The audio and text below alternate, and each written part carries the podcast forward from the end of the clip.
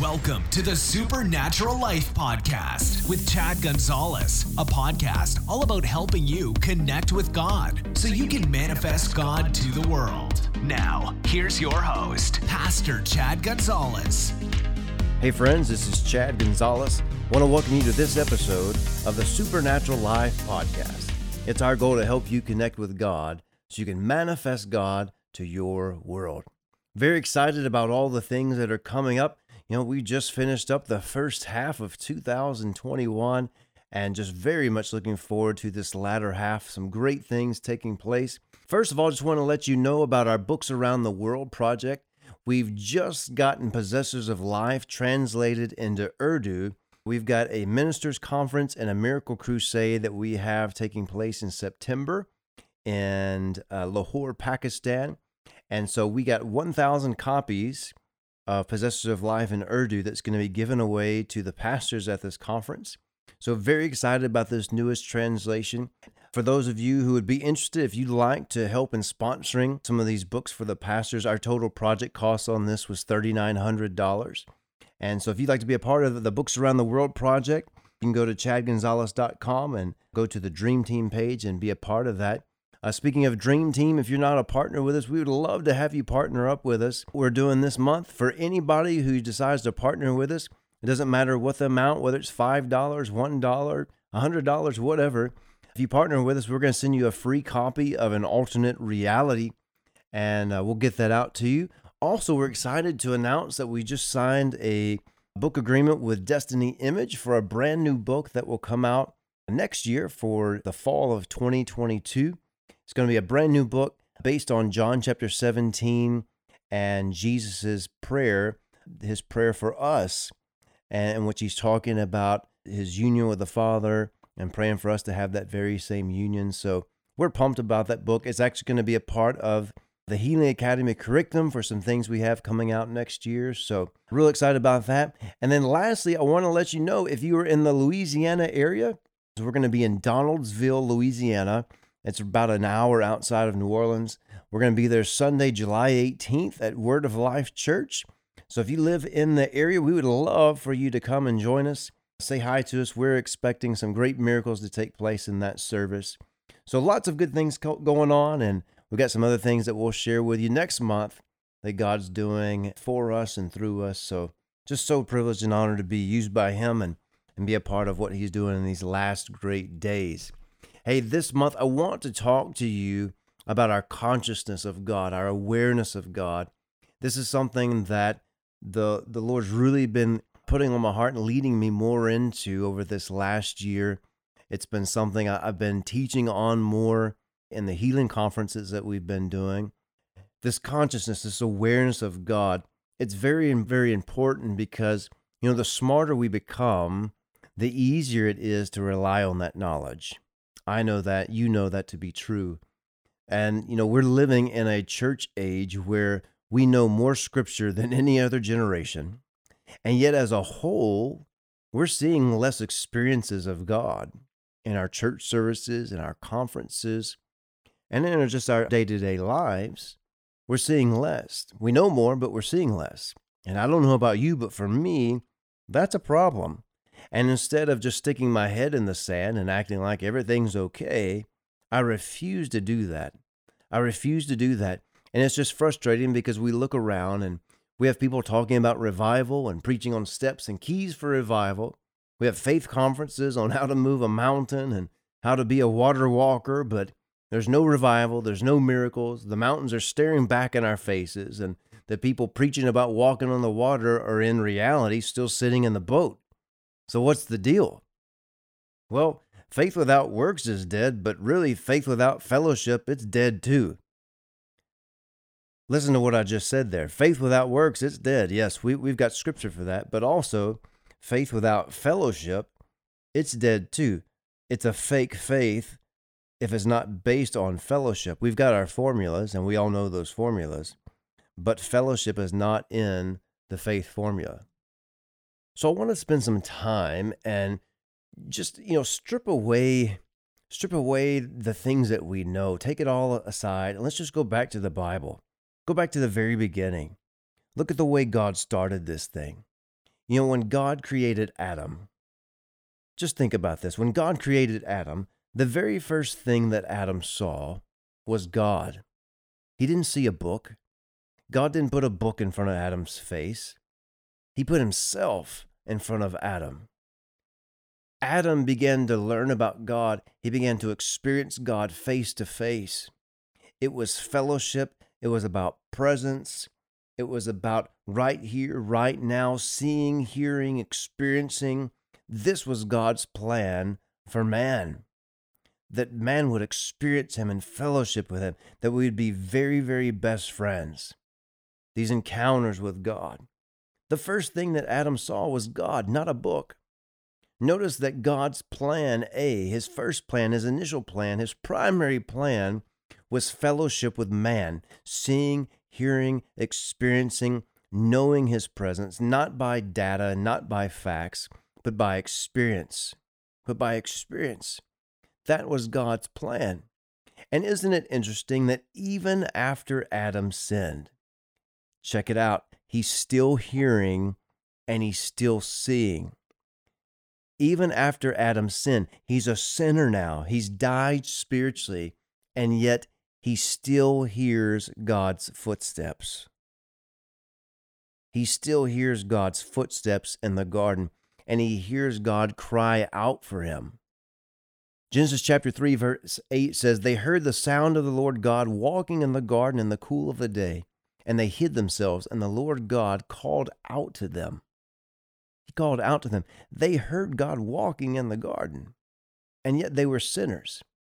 You see, this shows us the reality of being a spirit being, that even spiritually dead, even without the life of God in your spirit, you can still be spiritually in tune to spiritual things. You see, Adam's consciousness or his awareness of God was not based on how much scripture he knew. His awareness of God, his consciousness of God, it had been cultivated by seeing and hearing and experiencing God. And he was so aware of God that even though he was dead spiritually, he wasn't connected to God, he still heard him.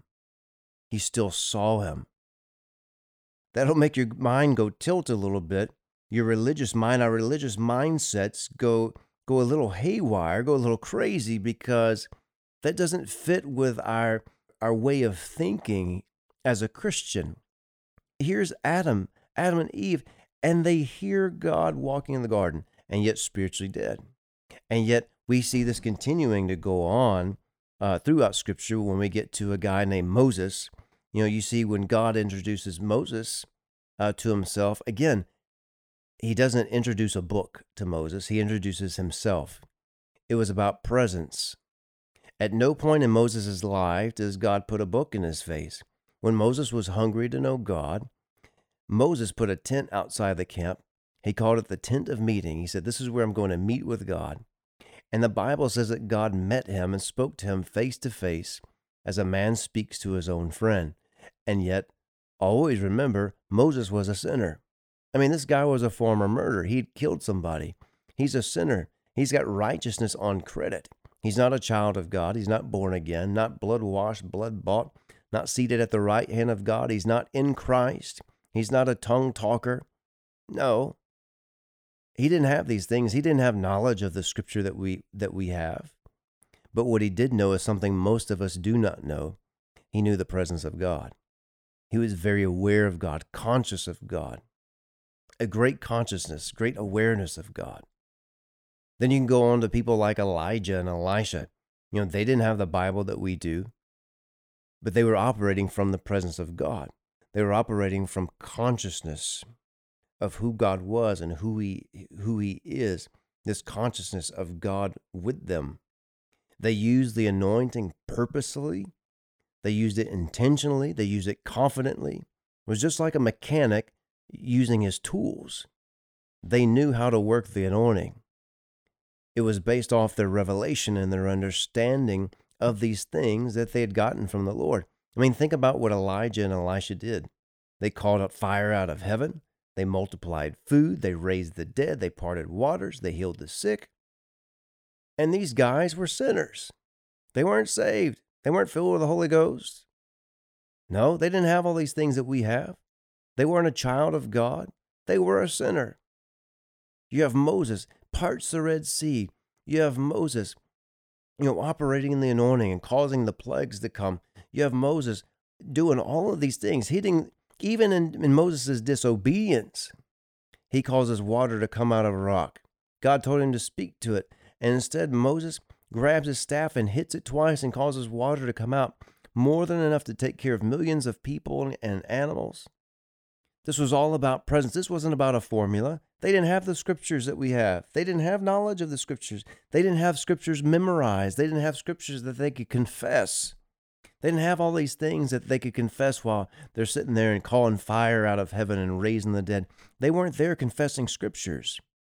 What it was is that they knew God, they knew His presence, they knew the anointing by experience, by encounters. There was fellowship there. Even with Jesus, Jesus makes this statement in John chapter 14, verses 19 through 21. He's talking to the disciples and he's talking to them about salvation. And he says, On that day, the day of salvation, he said, You will know that I am in you, you are in me, I am in the Father. And he said, I will reveal myself, I'll manifest myself to you. This would make me believe that we should be experiencing more in our lives more of Him in our lives, more seeing and more hearing. But the reason that we aren't is because we've been told you can't. But the problem is, is that Jesus said you can. Jesus is the one that said, on the day of salvation, get ready, boys. On the day of salvation, the world will not see me anymore, but you will see me, and I will manifest myself to you. Jesus was telling us that on the day of salvation, get ready to have encounters with me. Get ready to have encounters with God. Get ready for the spiritual things to explode in your life. You know, when Jesus was spending his hours of prayer with God in the mountain and in the wilderness, he wasn't just poring over scripture. God was showing him things and telling him things. Jesus made this statement numerous times throughout the book of John. He said, I only say what I hear the Father say, I only do what I see the Father do. John chapter 5 and verse 20, Jesus said this He said, The Father will show me even greater things than these, just so you can marvel. Just so you'll marvel, just so you will go, wow. Here, Jesus is letting us in on a secret that the foundation of all that he did the miracles and signs and wonders that we see in Jesus' life and in his ministry, it came from this hearing and seeing and then just doing it, obeying what he heard and obeying what he saw. What you see here is fellowship. These weren't things that he was just picking out of scripture. Now, yeah, we see it's very easy to see when you when you look at the life of Elijah and Elisha. Now we know Jesus knew the law. He knew the law and the prophets. Now remember, Elijah and Elisha, they didn't know the prophets, they were the prophets. These things that we read with Moses, Moses didn't have these things. I mean, Moses is telling us these things afterwards, right? Moses didn't have the scriptures like we do. Elijah and Elisha didn't have the scriptures like we do. Even Jesus, I mean, he had the law, he had the prophets. We can see very easily how he was inspired by the things that Elijah and Elisha did. But Jesus is telling us there's things that we don't even know of that the Father's going to show me. Things that He's going to show me. They're going to be brand new, fresh revelation He's going to show me. And, and what I see from Him and what I hear from Him, I'm going to do those things. Jesus was letting us know that fellowship was a very, very necessary ingredient. He said, I do what the Father shows me. I do what I see. I say what I hear. So, what we begin to find out, you know, if we look at our Bible, the purpose of our Bible, it wasn't just to make us smart. And unfortunately, we've we've seen this happen all over again in our modern church where we are a very, very smart people. We're very, very smart Christians. We know lots of scripture. We can we can confess and quote lots of scriptures about healing, and we can confess and quote lots of scriptures about finances, and we can confess and quote all these scriptures. But if we're not getting results, if we're not seeing the results of Jesus, and yet we have all this knowledge, then something's wrong. The purpose of the Bible was not to make us smart, it was to help bring us back into a fellowship with God of hearing and seeing, of experiencing the spiritual and walking in a constant awareness of God. You know, the Bible's full of stories of individuals that had experiences with God, but it wasn't just so that we could talk about them. It was for those stories to inspire us to have our very own. These stories, they're taught in children's church. You know, David, you know, fighting Goliath and, and Elijah and Elisha, you know, doing all these wonderful miracles and Moses doing all these wonderful miracles. They're taught in our children's church and they're taught in our adult services from the standpoint of the awesomeness and the greatness of God or the individual having faith in God. But why not add the perspective that these Old Testament people showed us that at the very least, what we can have as New Testament people? Why aren't we teaching these things also from the standpoint of, hey, we can do these things too, and even greater because, you know, they weren't even saved. And you could say, well, but that doesn't seem possible. Yeah, but listen to what Jesus said. Jesus said in John 14, 12, he said, Whatever I did, you will do also, and even greater works. And we know that under the new covenant, we have a better covenant established upon better promises. And we don't have just the Holy Spirit with us, we have the Spirit of God in us. We have so many advantages, so many advantages over the old covenant people. They didn't have anything that we don't have. We've got it all plus plus a whole lot more than what they had. But the one area that they are just tearing us up. I mean, the one area in which they are showing uh, under the old covenant, these, these heroes of the faith, the one thing that they they knew far greater than most of us in, in the modern church today, they knew God. Oh yeah, we know our scriptures. But we know our scriptures. I mean, we can rattle them off. I mean, it's almost like a, a robot. We're very we can get very mechanical, like a machine, like a computer, and just rattle these things off because we're so smart. But when it comes to producing, we fall very, very short.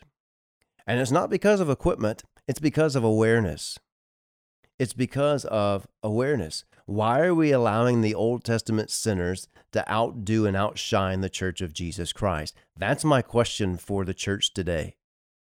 That's my question. Why are we allowing the Old Testament sinners to outshine and outdo the very church of Jesus Christ today? Why are we allowing that to happen? Why are we acting like it's okay? Why are we satisfied with where we're at? Why are we making excuses? Because that's what I hear. I don't know about you, but that's what I hear all over the place. I'm hearing excuse after excuse after excuse as to why we're not seeing these things. And one of the things I just keep hearing from people, and I'm getting really frustrated, is well, we just need to get more word in us. Well, friend, how much more word do you need? Because the problem with that statement is the Old Testament dudes, they didn't have the word. Think about that. They didn't have the scripture that you and I have. They didn't have the understanding of who Jesus was and what Jesus was going to do. They didn't have that understanding. They didn't have union with the Father like you and I have, but they knew God. There was fellowship, there was awareness, there was a very consciousness of God with them and God for them. There was a consciousness of God. None of the Old Testament heroes of faith got their faith from reading the Bible. They got it from hearing and they got it from seeing. The things that we read are the result of their hearing and their seeing. Friends, faith comes by hearing the word of God, yes, but it's hearing the Rhema word of God, the spoken word of God. And that implies fellowship. That implies and lets us know there's got to be a consciousness, an awareness of God to hear from Him. We have elevated knowledge of Scripture above knowledge of Him. Listen to that. We have elevated knowledge of Scripture above knowledge of Him. Now, look, I am not bashing the Bible. Understand, I mean, I read the Word of God, I cherish my, my Bibles. I've got lots of different translations. I cherish the Word of God. Thank God for the written Word of God. It is the Word of God. inspired by the Holy Ghost, written down by the men of old. Thank God for the written word of God. And we should read it daily. We should study it daily. And I do. I spend a great amount of time studying my Bible. But, friend, listen to me. Studying our Bible should not be a substitute for having a consciousness and awareness of God in our daily life. And that's what we have done. We have substituted the written word of God for a consciousness of God. Us using our Bible to replace the consciousness of God, that wasn't the plan of God. Remember, the purpose of our Bible was to lead us into a fellowship with God. It was to lead us into an awareness of God. It was to lead us into a consciousness of God. This is why Jesus was so successful. Did you notice the things? If you go through the book of John, notice the things that Jesus is constantly saying. The Father's with me. The Father who sent me, He's always with me. He's never left me alone. The Father who's on the inside of me, He's the one who does the works. The Father, the Father, the Father with me, the Father in me, the Father through me. Jesus was very, very, very conscious and aware of God with him to such a degree that when Jesus would encounter some hard times, some, some trials, some tribulations, some tests, he didn't have to go and fast and pray for 21 days to hear from God as to what to do. Even in those times when Jesus exerted his authority and didn't get a result the first time, he was so conscious of God, so aware of God. You don't see him have to go off and fast and pray to find out what to do. He heard immediately what to do. You know, when Jesus was in the Gadarenes and he was ministering to the madman there, the man that was possessed with those thousands of devils, and Jesus tells the devil to come out and nothing happens. You know, Jesus immediately hears from the Holy Ghost and asks the demon what his name is. And that's the only time that we see Jesus ask the demon what its name is. But what does man do? What, what do we do? Well, we make a doctrine out of that. And so now you have people with these so-called deliverance ministries and and what are they doing they're asking all the demons what's your name what's your name what's your name and yet we only see jesus do it one time well why did he do it that one time well it wasn't because he saw it written down in the bible or anywhere he heard it from the holy ghost i know people will get all upset and get offended by talking like this but friends you know this to be true again we're not putting down the bible but think about this you know this to be true the Bible doesn't tell you who to marry and what job to take and what house to buy and, and where to go and, and launch your ministry or where to go and start your business. The Bible doesn't tell you that. How do you get those answers? By hearing, being led by the Holy Spirit, by hearing from Him, by Him showing you things. How does that come? It comes from fellowship. And what, what leads you into that fellowship? The written word of God. It's a starting point right there to lead you into this fellowship of hearing and seeing where you have this fellowship with God, this consciousness, this awareness of God, so that wherever you are, in the marketplace, in the store, in your place of business, you're so conscious of God, so aware of God, that God's more real to you than the clothes that are on your body, that God's more real to you than the person that's sitting across the table from you, so that in any situation, anything that arises, no matter how severe it may be, that you're so conscious of Him that you hear from Him and know exactly what to do, exactly what to say in any given situation, any given circumstance. Why? Because we're cultivating an awareness of God. If you and I want to be major players in this last great move of God, it's going to require us to have a very great consciousness and awareness of God, not just knowing Scripture, not just, not just having scripture memorized. Because if it was all based on the scriptures that we have memorized and the scriptures that we know, I mean, my goodness, we'd be seeing revival and this great awakening taking place every living second. It's not about the scriptures that you know, it's about the God that you know. It's not about the scriptures that you know, it's about knowing the voice who spoke the scriptures. We've got to get back to this thing of what Christianity was all about a relationship and a fellowship with God. That's what it was all about. How do I know that? Because we see it in the very beginning with Adam. And what Adam lost out on, Jesus came to provide that and then make it even better. Jesus came not only so we could become one with God, but also so we could have this fellowship with God. That's what walking by faith is all about. Not that we're going through life, you know, like we're walking in the dark and got our hands out and and trying to touch and feel and try to figure some things out.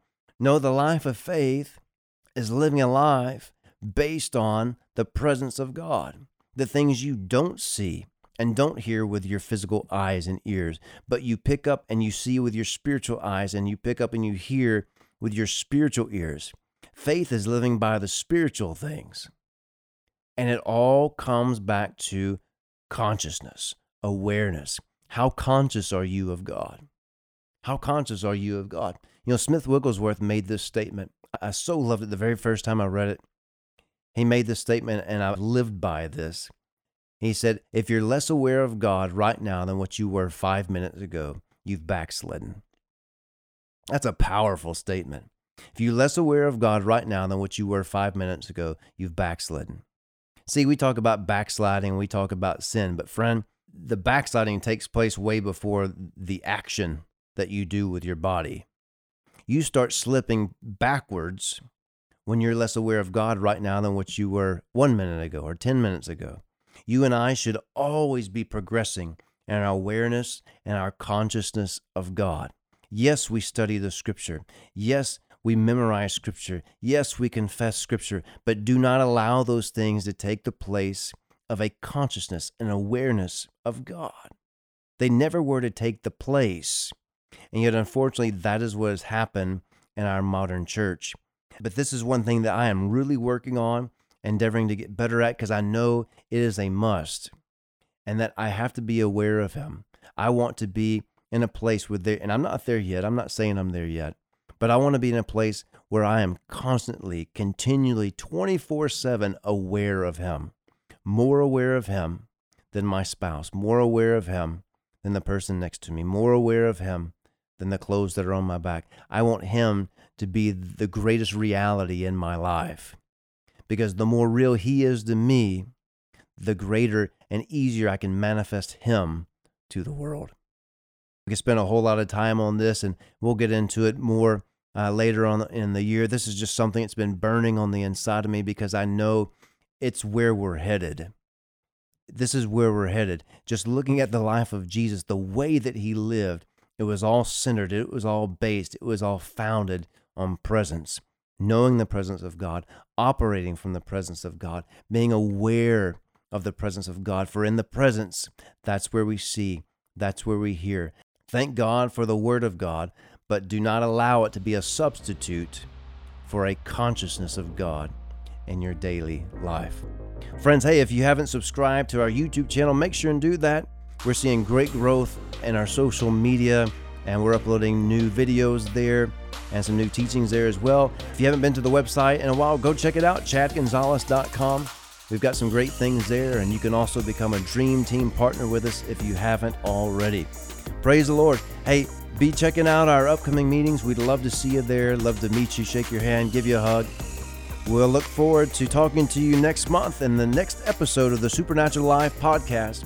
Remember that in Christ, we always win.